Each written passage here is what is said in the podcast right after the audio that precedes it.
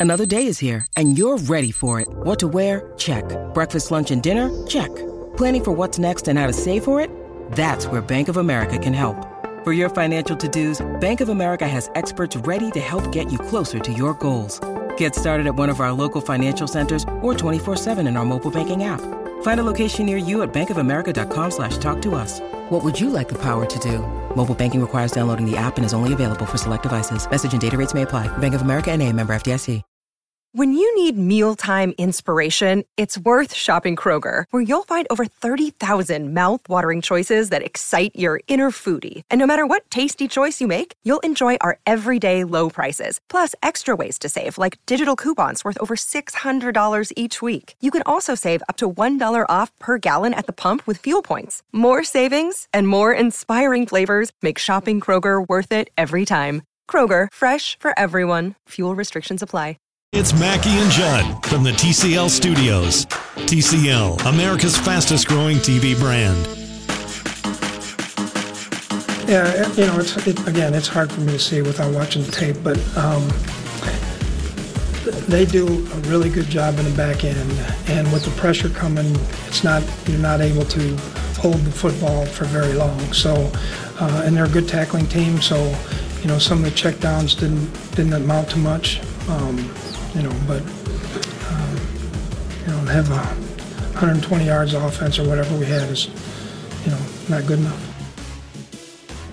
That is Minnesota Vikings head coach Mike Zimmer. Report today that Zimmer will not be going anywhere. I didn't think he was going to get fired, neither did Courtney. Um, but our last caller would have liked to have seen that. Uh, Matthew and Courtney filling in on the Mackey and Judd here show. And if you missed any of it, normally you can find us on the Purple Podcast feed, but if you search for the Mackey and Judd feed, you can catch the whole show if you missed any part of it. And of course, people with the most robust social lives listen online to a show on New Year's Eve. Yes.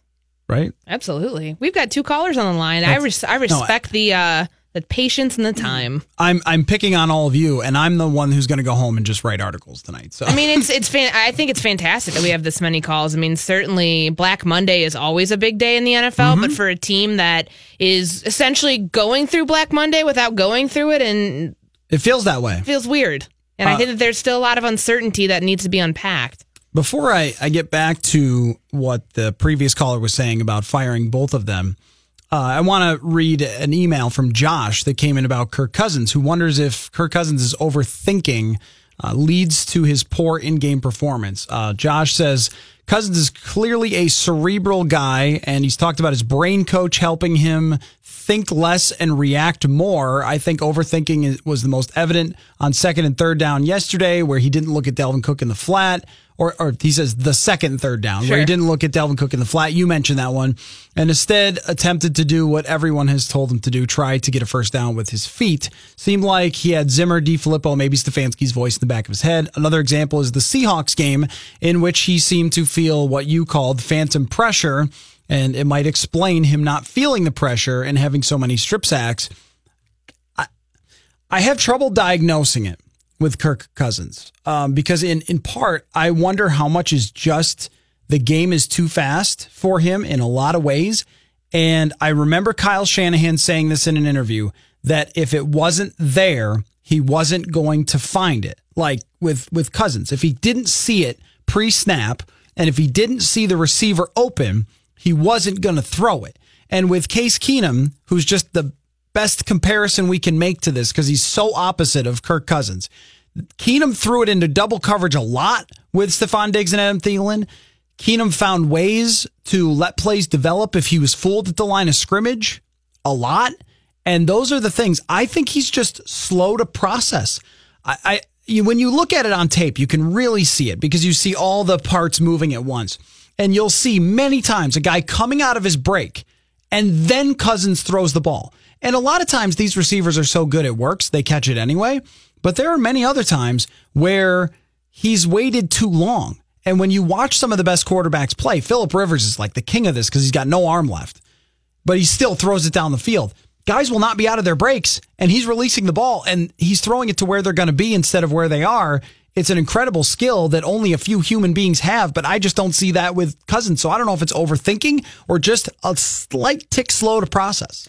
I think it's a lot of that, like both of those things, but it's also he can do it, but in small doses. When they're backed up inside the five yard line and that throw that he made to Adam Thielen in Philadelphia, that's Yeah. that's incredible. That's that is an anticipatory throw where he knows his guy's going to get to a certain spot, um, and, and that he has the confidence to make that throw. Case made a lot of YOLO throws last Yeah, year he where he was just like, chuck it up and, and go get it. That's backyard football. And you have to have a, a set of, um, you know, you have to have some guts to do that. But, you know, I think with Cousins, it's almost the two. Zimmer's talked about this. It's playing too tight. It's wanting to be too perfect. It's wanting to be a pleaser, wanting to get every little detail to the T, the, the T's crossed, the I's dotted, everything, where instead of take a sack, instead of throw the ball out of bounds, it becomes a negative play. He has done that time and again. That is his MO here in Minnesota. And I think, you know, truthfully, it's followed him everywhere he's been in his career. The 2016 game, which, you know, they're, it's kind of interesting. We don't hear from any of the Kirk Cousins truthers today who were the ones out there on Friday and Saturday coming after. I know we both wrote things about, you know, what happened in that 2016 game in Washington, what happened with his, you know, does he have the it factor? He lost them that playoff game because he played tight, because he threw an interception that put them out of field goal range against the Giants Yep. after getting sacked four times, throwing an interception. I mean, it was a bad game. In the biggest moments, he's had his worst games. La- yesterday was one of them. I think it was it was his lowest uh, passing total in in his NFL career. He did not rise to that occasion, and I think so much of that is. I mean, we know that he's you know arm strength and accuracy. He has all of those gifts, but it's the mental aspect of the moment almost becoming too big for him because there's several times you see him step up right into a sack yesterday. You know what I think it is? Is that good teams? This is why I started to put these dots together when Mike Zimmer talked about the Bears defense. That good teams usually have enough talent to mix up coverages and not give you the answers at the line of scrimmage. That they will change after the snap. And we saw it in New England and we saw it especially in Chicago twice. I saw that yesterday. That if he does not have the answer pre snap, you bring up that throw in Philly. It's a great throw, but the answer is there pre snap. There's one on one coverage on the outside with Adam Thielen. It's press coverage. They know that Thielen can beat press coverage. So at the line of scrimmage, he looks over and he sees that look and says, I've got the answer already. When he takes the snap and thinks he has an answer, but the defense is different, and Zimmer explained this in very technical terms because he was sort of excited about how good the Bears are on defense. But he was talking about using robbers and things like that, things that can throw a quarterback off a little, thinking he has man, but actually it's zone. And a lot of the good quarterbacks find a way to buy themselves a second, to slow things down, to find that wide receiver on the move or or whatever it might be, or just give an extra second to a receiver to get open, or to get his bearings of what the right read is. I don't think he does that very well, and that to me would be the biggest explanation. If you were giving me, does he have trouble processing defenses who don't give you the answers, versus is he just a choker? I would go the thing about the answers. I think that that shortcoming in his game makes him struggle, and we saw other quarterbacks, and Keenum was one of them who did not have a great arm. But If you have the athleticism to bail you out like he does, you're going to be fine. he he did, yeah, and and I, I also think that when the answers weren't there, he found a way to buy some time, even with a bad offensive line. And Bridgewater was masterful at it in 2015. He was he was getting rushed from both sides with Kalil and T.J. Clemmings, and he found time and read defenses and made throws, and that's the thing that Cousins doesn't do. And I and then that's my theory on why he doesn't beat the good teams, rather than just the the lights are too bright for them. Anyway, so we're getting calls 651 646 8255, enjoying the conversation with you about the Minnesota Vikings. Any thought is fine, really, at this point. I mean, we talked a lot about uh, Zimmer and Spielman and their futures and the report that they are coming back. And I do want to circle back on that.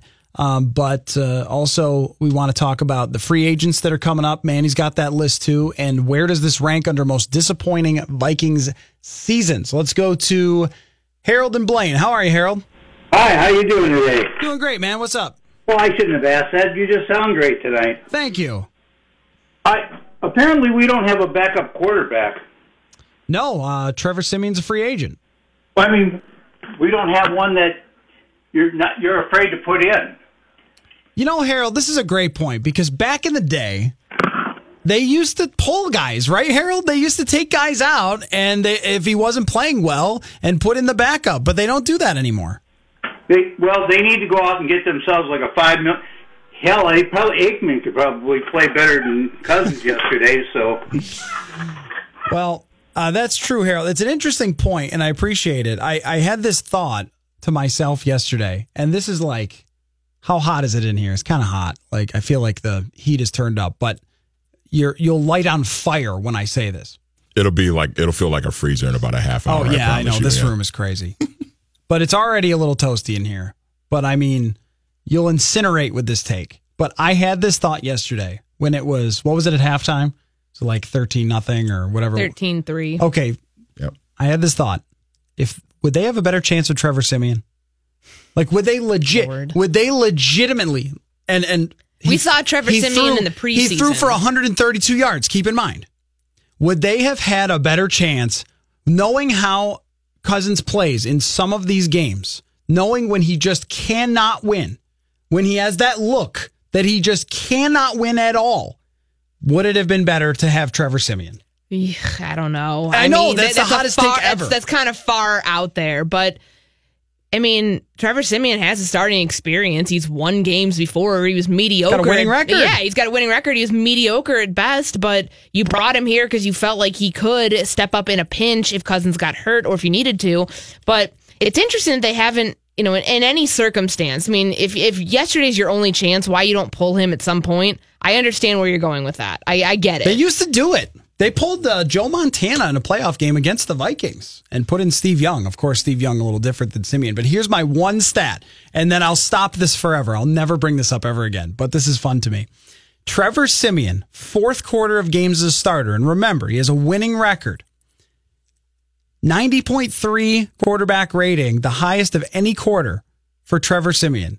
And when it was trailing in games with with like close games, his numbers not really too bad. Eight eight yards per attempt in fourth quarters of games throughout his career. I'm just I'm never going to say that again. I promise. But it made me think that you can spot it. Anyone who was watching that game, you knew it. It was like two drives in. You were watching and you went, "Oh no." That first drive, That's it. the first drive, and that to me wrote the whole thing off. Three straight passes, the way that everything just unfolded right then and there. They're backed up in their own territory. It was not. There was no nothing inspiring that showed you that hey, this team has life. Even that touchdown, you felt that they were playing tight, and that if you gave the Bears a tiny crack, they were going to break that game wide open like they did, and that Cousins was not going to be able to recover. But how wild is this? Trevor Siemian has a better fourth quarter quarterback rating for his career than Kirk Cousins. That's pretty nuts. Granted, smaller sample size, but still. Yes, but what?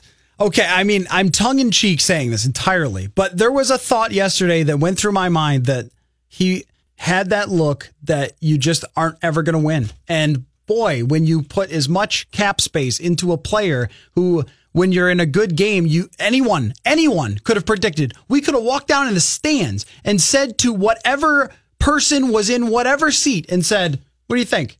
After after 3 drives, how's this going to work out? They'd be like, "Ah, I said I can see it." I tweeted it out when there was about five minutes left in the fourth quarter. Kirk Cousins had 80 passing yards. Yeah. Yeah. yeah. 55 minutes into the game, he had 80 passing yards. So, I mean, in my mind, Trevor Siemian would have done better. I'm not saying that they should have pulled him, but as far as how the, the performance actually went, I think you I run, don't know how it would have been worse. I think you run the risk. I mean, they could have done it at multiple points this season. You run the risk of losing the rest of the locker room if you have a guy making that much money and you pull him. Certainly. I mean, look at the Blake Bortles situation. I mean, he was making quite a bit of money for not a lot of very good play, and they pulled him. it's it's not a serious take. It's only a take to sort of demonstrate how frustrating that is for the fans who were booing yesterday at times to watch when they know that it's just not there. To think that man, this backup guy, like could he do it? Could he get them moving at all? I mean, that's that that's what kind of shape we're in with this conversation with Cousins after these big games. Uh, I'll stop now, I promise. Let's go to Joe in Bloomington. How are you, Joe?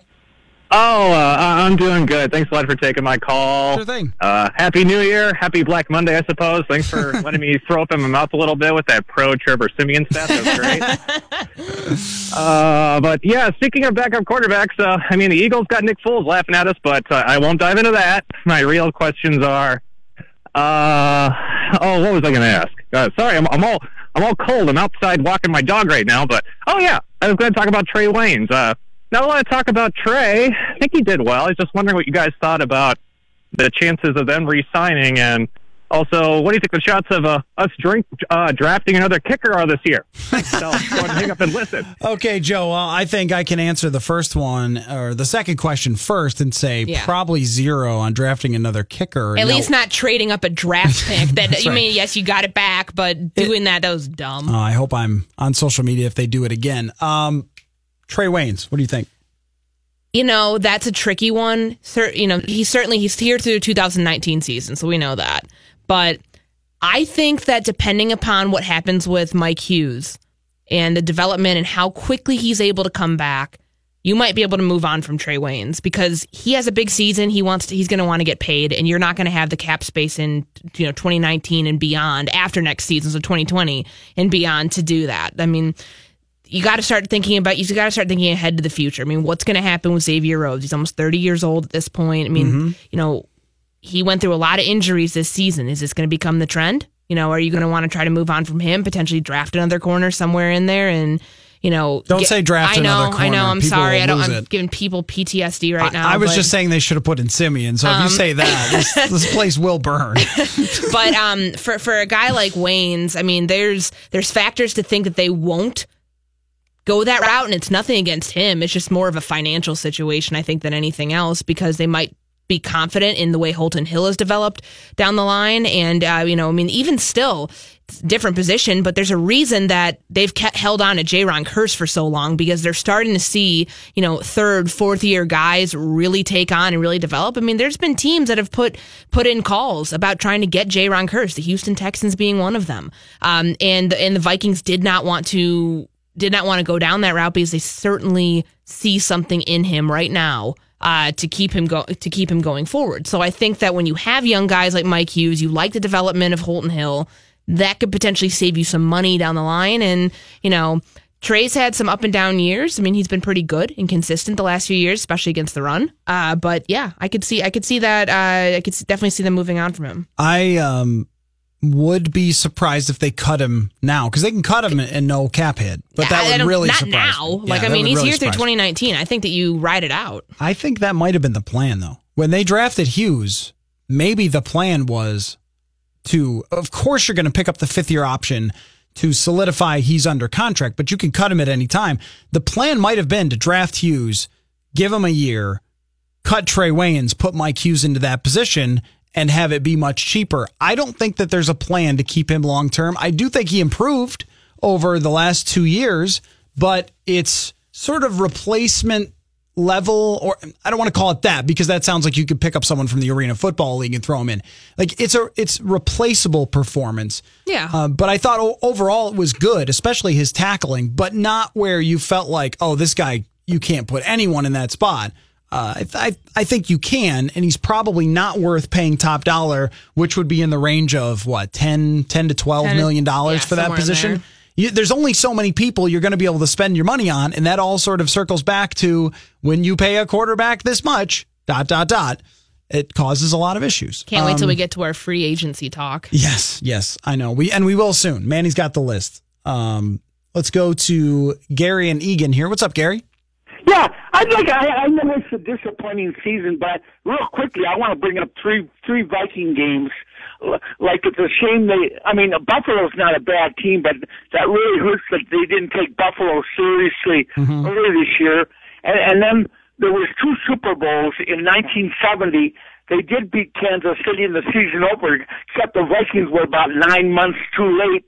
And uh, and this year, I still remember the 74 Super Bowl where they got blasted by Miami, but I was, but this year I was so happy to see them taking care of Miami. It's just too bad they didn't do that in 74. So those are just three games. I'll just kind of let you hang up and listen. Well, you know what's going to stick with me about this season? Thank you, Gary, for the call. Is how close it was to the playoffs in so many different ways. I mean, like you said, beat Buffalo. That Uh, came back to right? haunt them. It absolutely I remember we asked Trey Waynes about that when he came back. Um, it was after the Eagles game, I want to say. And, you know, how much is that still kind of haunting locker room? They say, oh, you know, moved on, moved on. Like, you've always keep that in the back of your mind. That to me is a loss that, you know, was always kind of lurking around the corner no matter what they said in the locker room because they played themselves by losing that game.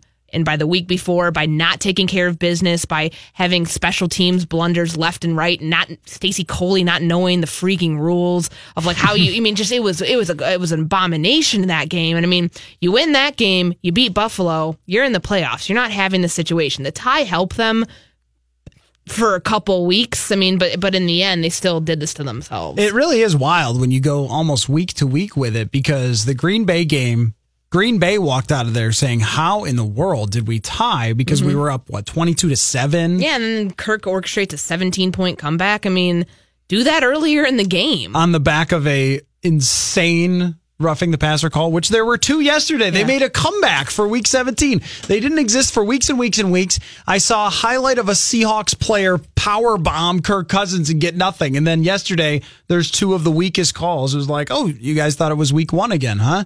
Um, but, you know, and then you have Nick Foles going out to Los Angeles and surprisingly beating them and somehow leading the Eagles into the playoffs. But what it really will come down to is there were several opportunities against good teams, and all you needed was one to go right. It wasn't like anyone needed this Vikings team to beat New England, Seattle, and Chicago twice. That's not what they what it required. It was win one of those games. It's six nothing in the fourth quarter. It's ten to ten in the fourth quarter. And even yesterday, they're in the game in the fourth quarter. It's ten to thirteen to ten. Win one of those games, and you're in the playoffs. And they couldn't get it done. And I think that that's what ultimately haunts Vikings fans about this season beyond the bigger picture of can you really win with Kirk Cousins? Well, I think that's what brings up what Anthony Barr said yesterday that we don't deserve to be in the playoffs the way that we played this season. He was, you know, that's not emotion speaking there. I mean, it is and it isn't. That's the raw, honest truth, given how close they were in games and they just gave it away. Mm-hmm. Yeah. That's my take on Yeah. it. No, there were so many opportunities to just go win one. And were they, uh, did I read this right, that they're the only team without a game winning drive Yep. in the NFL? Mhm. Wow. Uh, there are plenty of stats that will depress you. I was looking this up earlier, and I know we've got to get to break. Um, but I was pulling this up just their their passing game and which teams it compares to. So there are some stats that give you sort of an overview rather than like oh yards, but like how efficient you were, how many points you were expected to score. And the Vikings offense in terms of expected points ranked just behind these teams. Detroit, Cincinnati, and San Francisco. And just ahead of these teams, Dallas, Cleveland, who was held back by Tyrod Taylor for weeks, Oakland, and Denver, Tennessee. So those are the only teams that they were better. And there's a few teams that were, you know, much worse, like Jacksonville and, and Arizona. But they're 21st in their passing game in how many points you'd be expected to score in terms of your efficiency and how you play, and behind San Francisco. I mean, they, they had a it's it's wild how this league works that you can have this statistically good looking season for quarterback rating, but when you break it down, yards per completion, the Vikings are dead last in the NFL. And then you want Last! to, uh, yeah, And- Behind Arizona. with two of the best wide receivers Exactly. in football.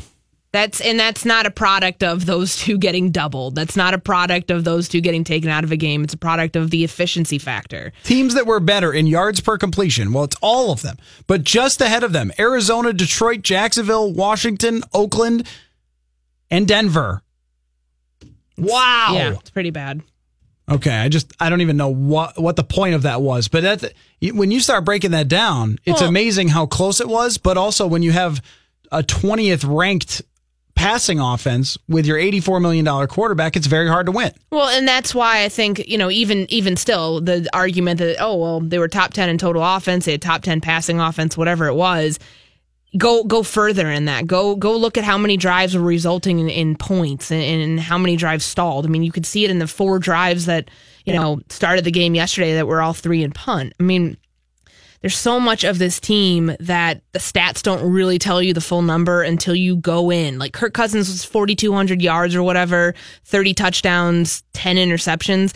That that's not that that's not even the half of it for what went wrong for him this season. I mean, you know, you can pad your stats all you want with, you know, trying to come back at late in games. I mean, you're nowhere near a puncher's chance in, in so many of them. All right, Matthew Coller and Courtney Cronin in for Mackey and Judd today. We'll be on until six o'clock. Uh, if you're on hold, hang on there. We're trying to get everybody in. Lots of calls today, which I love. 651 646 8255 is the phone number. And I, yes, we will let Manny get to the list of free agents. That we had that written down for earlier, but lots of great conversation uh, from your phone call. So uh, feel free to give us a buzz, and we will continue rolling on on this Vikings now off season. Next game in what September? Man. All right, we'll talk more about that when we get back. Matthew and Courtney in for Mackey and Judd. Don't go anywhere. More Mackey and Judd coming up next. Oakley dokley. On 1500 ESPN. Mackey and Judd are back. Start churning butter and put on your church shoes, little sister, because we're about to blast off. On 1500 ESPN. All right, quick check on your traffic here in the TCL broadcast studios. We have a stalled vehicle in Minneapolis, 94 westbound, uh, between Cedar and Highway 55, as Matthew Coller is uh, head knocking over there in the other studio. Uh, the stalled vehicle is causing a lane to be blocked, so uh, be on the lookout for that. I enjoy this generic extreme metal. Manny, I could give you some tracks to play coming out of breaks Uh, it's that would. complicated. It's a um, long Believe story. me, there, that, Courtney, there's plenty of stuff that I I, have wish some I could sad play. music. I think that Vikings fans would probably commiserate with. It's um, that could re- pertains to this season. it's a legal situation or something. Yeah.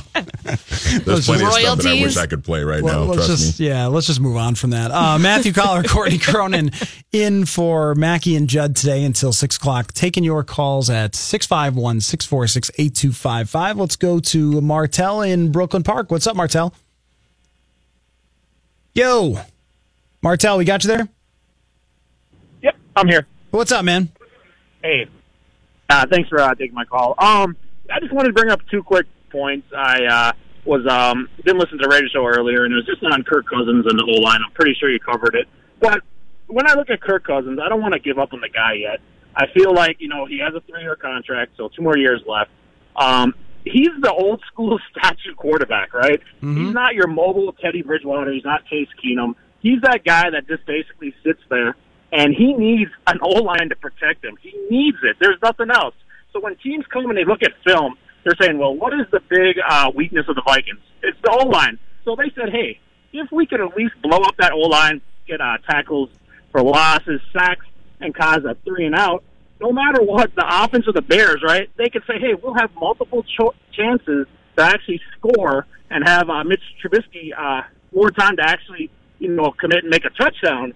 When you're blowing up and holding the Vikings to nothing, it, it you you tire out our defense, and then our defense at the end they're gassed, and then they end up losing those one-on-one battles. I think we have to go in, uh, to, you know, to the draft, and we had to we had to think of O linemen. We already know that, but we have to do it. And then the other thing I want to bring up um, is we really got to get an offensive quarter, coordinator, but someone that that's brand name, not someone that's taking a job from a quarterback's uh, coach position moving up. Somebody that's been there and done that. I know they're out there, and uh, that's what I feel about Kirk Cousins. Thank you. I appreciate that, man. And uh, I think that when you look closely at his career, his best season, and unfortunately it ended the same way that yesterday did. So I don't know if this is a full fix or not. But his best season, 2016, he's got a great offensive line. And then Washington's O line gets hurt the next year. And then, of course, his play goes down again. And but and free agency killed him. Took away Garcon, took away Jackson. Right, right, right. But that was the big thing. It was Trent Williams is healthy. Uh, Brandon Scherff is healthy. They were a solid line. They were one of the top ranked by Pro Football Focus that year. And you've said this many times. I have too. When you go into a year knowing that you have a statue quarterback and don't invest everything you can in the offensive line. I mean, let's even think about this. The way Eric Wilson played this year, if they instead paid $10 million to a right guard instead of extending Eric Wilson or Eric Kendricks. Like, I like Eric Kendricks, but is that like a better distribution of your cash probably is. Right? No, I there, agree. there there are some places where you can look where you have to say, and especially when it comes to that draft pick. But okay, so let's even say you can't rely on a draft pick to step right in and be great.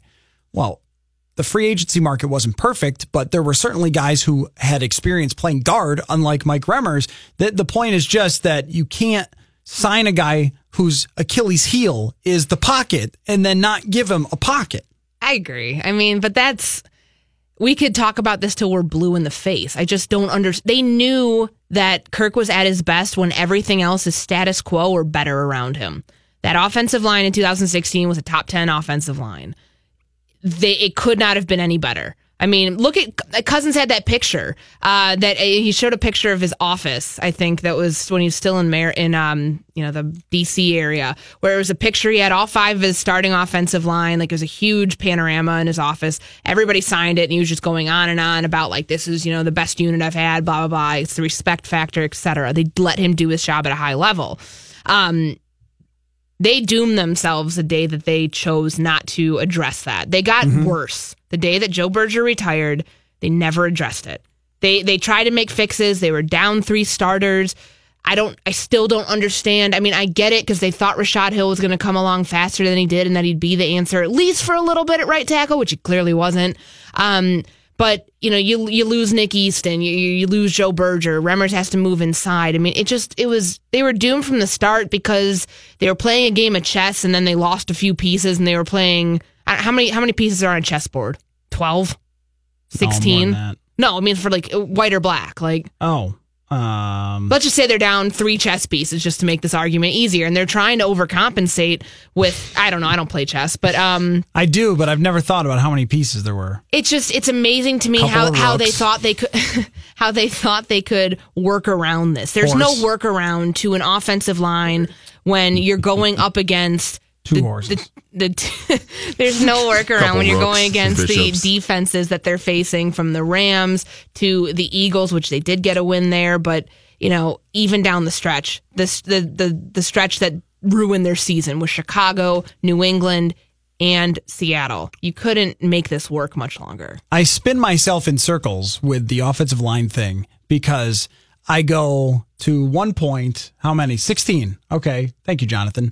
I go to one point and I say, can you believe they didn't fix this offensive line knowing the guy they were bringing in? And then I go around to the other point and say, you know what? The offensive line, the second half of the season, when Elflein was healthier and when Brian O'Neill was playing pretty well and Riley Reiff had recovered from the foot injury, like that's on Cousins. Uh, That, It's that on he- Cousins He had a lot of time to throw in those big games, and, not for- not all the time, but sometimes. And for where he was dropping back too. I mean, we go back to week four, nine and a half yards.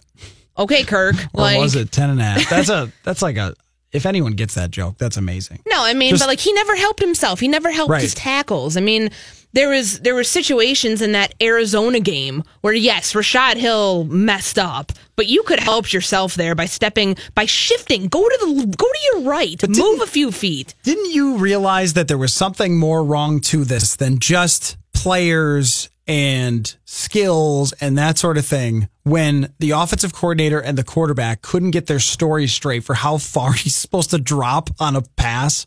Yeah, absolutely. There That- was something wrong there from even then. We have how many months? It's it's all right. Let's call it January. We have eight eight and a half nine months until the season starts. There are going to be so many times over the next however many days it is 200 some days to go back and nitpick what people said in press conferences to find moments and be like oh was that foreshadowing something i mean the the DeFilippo and and Cousins disagreement about like where he should be as far as its depth in the pocket um you know coming out of shotgun in, in after week 4 is that to me was one of them where hey someone here is not on the same page Yes. and, and I don't think that it was DeFilippo in that circumstance Let's go to uh, Jake in New Orleans. Thanks a lot for holding, Jake. What's up? Hey guys, uh, I, I just want to say I think the idea of firing Zimmer right now, despite all of Courtney's criticisms and, and critiques being accurate, is kind of ludicrous. I mean, if you look at winning percentage among active coaches, he's number five right now, behind Belichick, Tomlin, Payton, Reid. Those are pretty good coaches. Bill Belichick's record without Tom Brady is 18 and 19. Mike McCarthy's record was 7, 14 and 1 without Favre or Rodgers. This guy has a winning record with Cousins, Keenum, Bradford, Bridgewater. He won a game with Shaun Hill. I mean, this is a franchise, excuse me, that had two playoff wins in the 13 years before he got here. So I think the idea of canning him right now is kind of ludicrous. But I wanted to get y'all's reaction to that and then see, excuse me, with 2019, you know, again, as Courtney, you said, this is a three year window to win the Super Bowl. With expectations being high again for next season, what would it take to get him fired? What would, you know, looking a year into the future, what does he have to do to definitely keep his job for 2020? Yeah, that's, that's a great question, Jake. Thanks for the call. Um, so, part one is I tend to agree with Zimmer's had a lot of success turning around the defense entirely from it being a trash fire when he was hired to a dominating defense that's one of the best in the league and has won them a lot of games no matter who played quarterback. And the Shaun Hill game is just one of my favorites ever. Uh, yeah, I love that he brought that up. it's just it's just great that Shaun Hill won a game along the way. Should we call Um, that the Sharrif Floyd game too? uh, yeah, that was the him. last time we saw him, and also like maybe we should have known Marcus Mariota wasn't going to be like super great after that one. but you know, I mean, the point being that they brought in a defensive coach to win with defense, and he's won a lot with defense. Um, I guess the big question for me also goes into what Jake is asking: is we've seen the roller coaster hit the lows with Zimmer in how he's handled some of those things. And I, I think the handling of the DeFilippo issue so much in the press with the shots at him before he ends up firing him, which was not great timing there either, because it became, like you said, the biggest story in the sport for a while.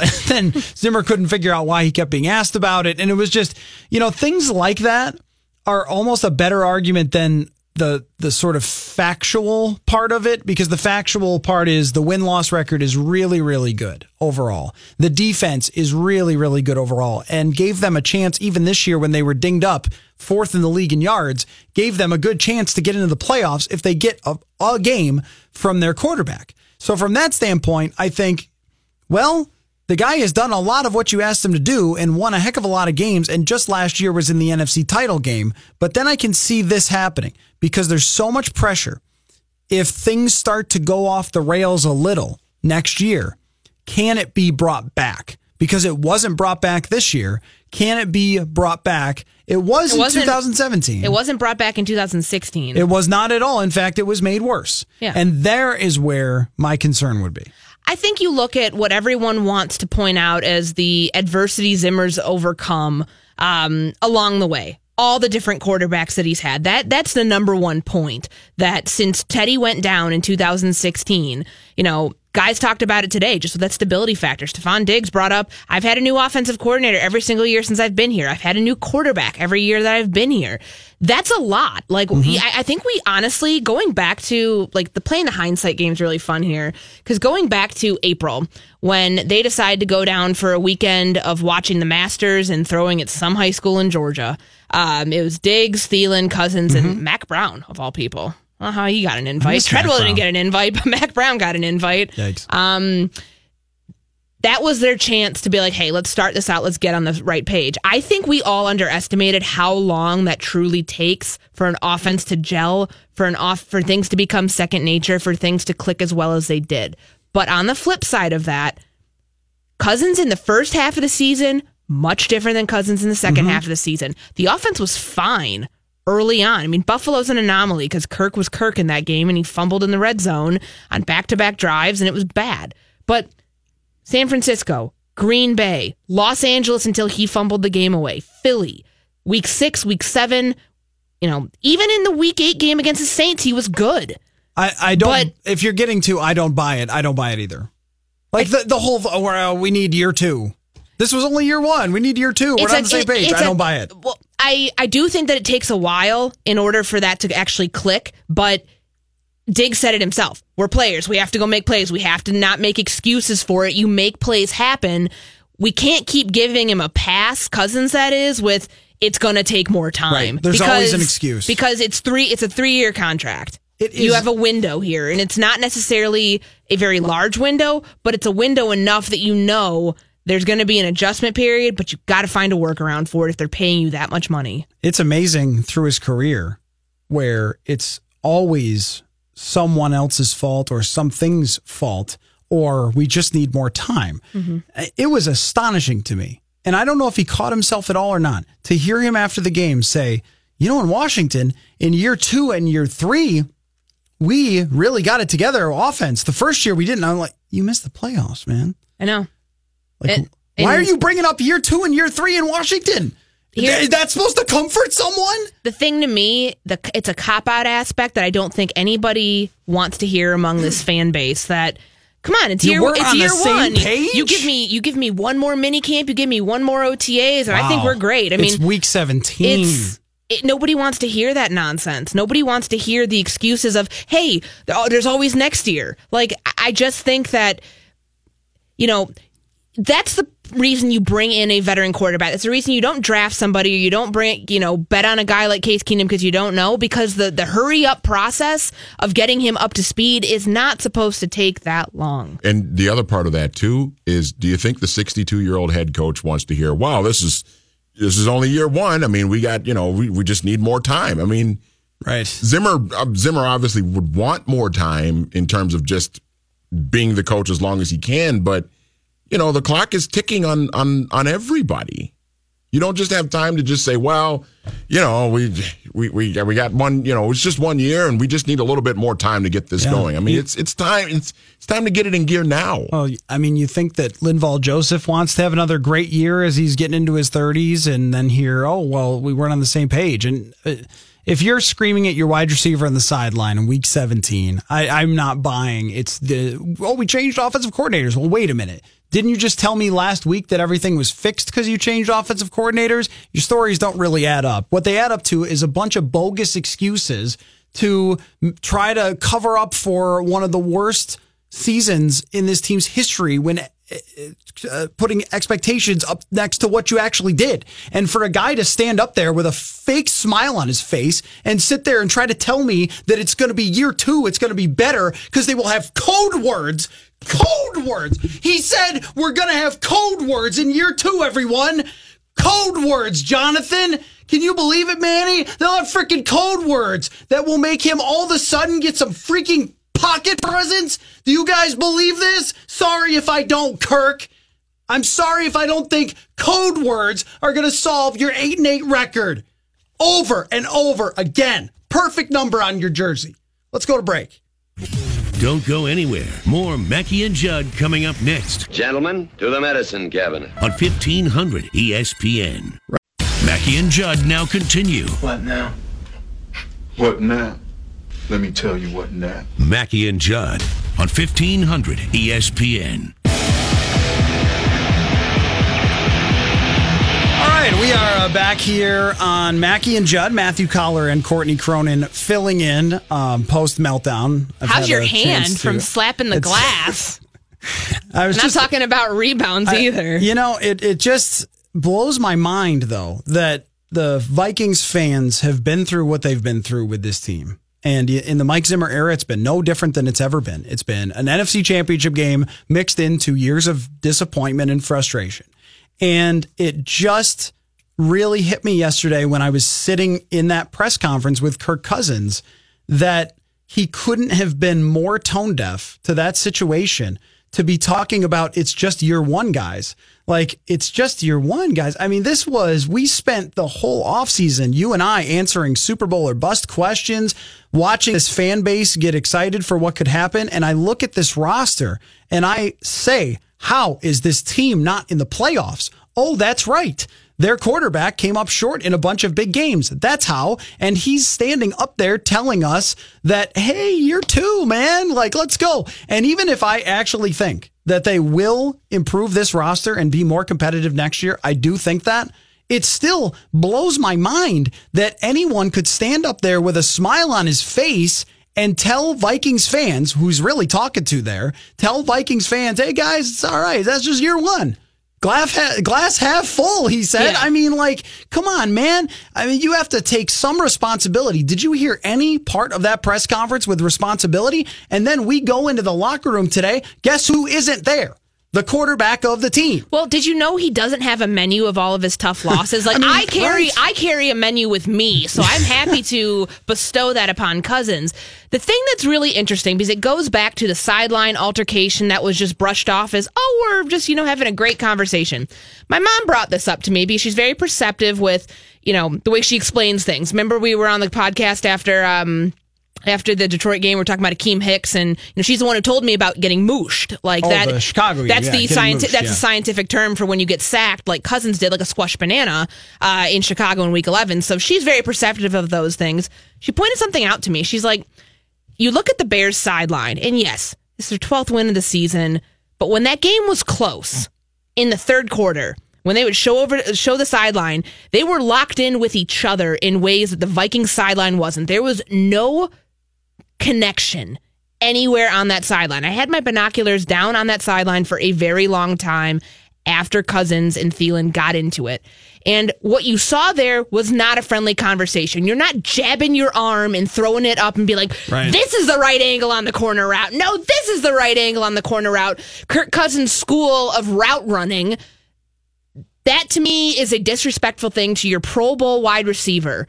If you say, hey, the angle should have been this, explain it calmly. Grab your Microsoft Surface Pro. Maybe you'll even get a sponsorship out of it if you shout them out in your press conference.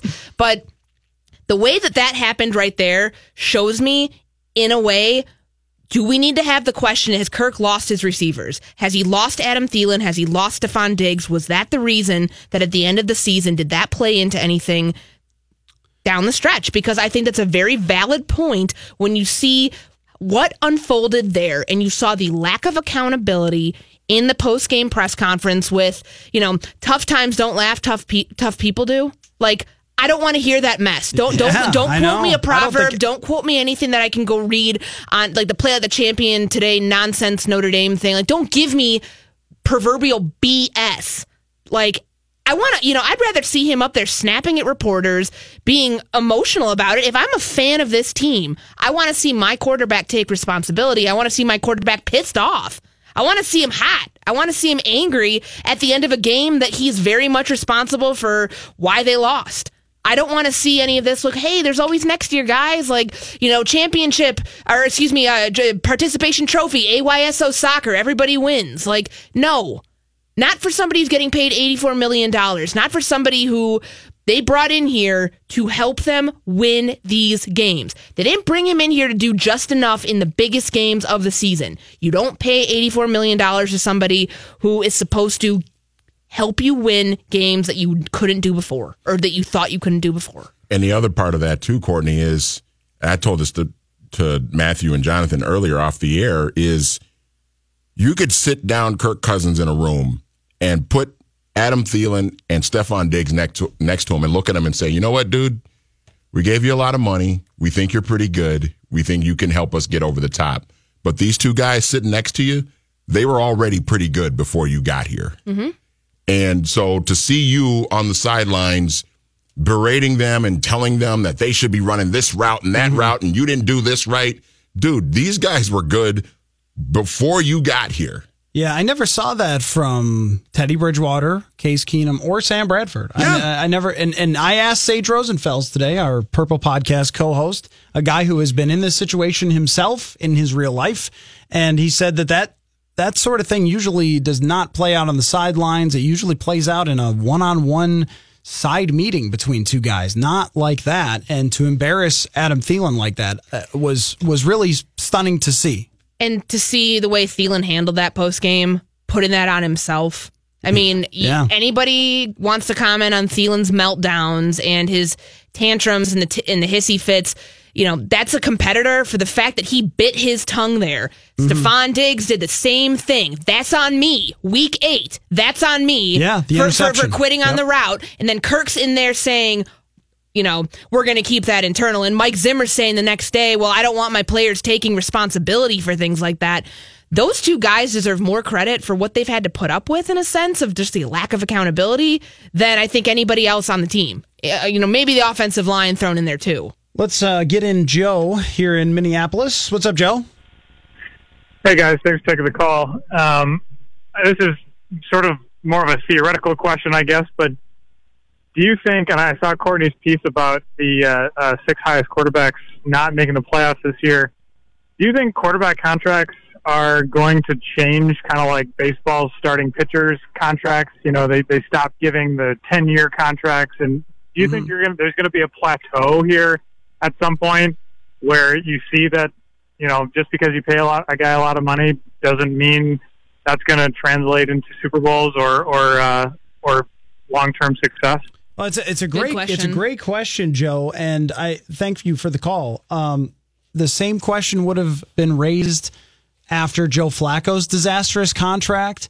Matt Stafford has a disastrous contract. Derek Carr has a really bad one. These are all mediocre quarterbacks who are right in that same range of Kirk Cousins. And I think as long as extreme desperation exists, that's how Christian Ponder becomes a first round pick, It- right? It's just extreme desperation to fill the quarterback position. I think we're also onto something soon with the leverage play that the Players Association has and might be able to act upon. The new CBA is not far away. Mm-hmm. I'm very curious to see kind of what happens in terms of these types of contracts because, you know, the thing I always wonder about with that type of question, where's the ceiling? Where, where's the ceiling for these types of contracts? Guy's going to be getting a three hundred million dollar deal Yeah, someday. yeah. I mean, are they going to become NBA type figures? I mean, obviously the non guarantee factor plays into that, but it makes me wonder what what what more what more is going to happen here before this thing leads to either a strike or you know leads to you know a labor dispute. I mean, that you can't you got to figure that at some point you're going to hit the you're going to hit the ceiling and the roof is not going to move. Yeah, and there's also got to be extreme um, irritation from other players. Yeah. because a lot of that money is being taken up by one player, and if you're the third best player at your position, and you're important too, like a wide receiver, and the quarterback is the 15th best at his position, and he is getting way more than you. It's got to have the other players going, hold on now. This has gotten so far out of control. That is kind of what the, the market bears. And I think it, it is the desperation, though. Um, we've got to take a break. So great, great call. Uh, we will continue to get to your calls as well. Eric Eager is going to join us soon from Pro Football Focus to talk about his early, early prediction last year that the Vikings would win eight. So he can explain what he was thinking then and how everything turned out and where we can go in the offseason. Maybe I'll even ask for his Super Bowl prediction since he got this one right. So we'll talk to him next and continue to take your calls. Matthew Coller, Courtney Cronin here on E 1500 ESPN. Mackey and Judd will return shortly Guys, I thought we were in a hurry. on 1500 ESPN.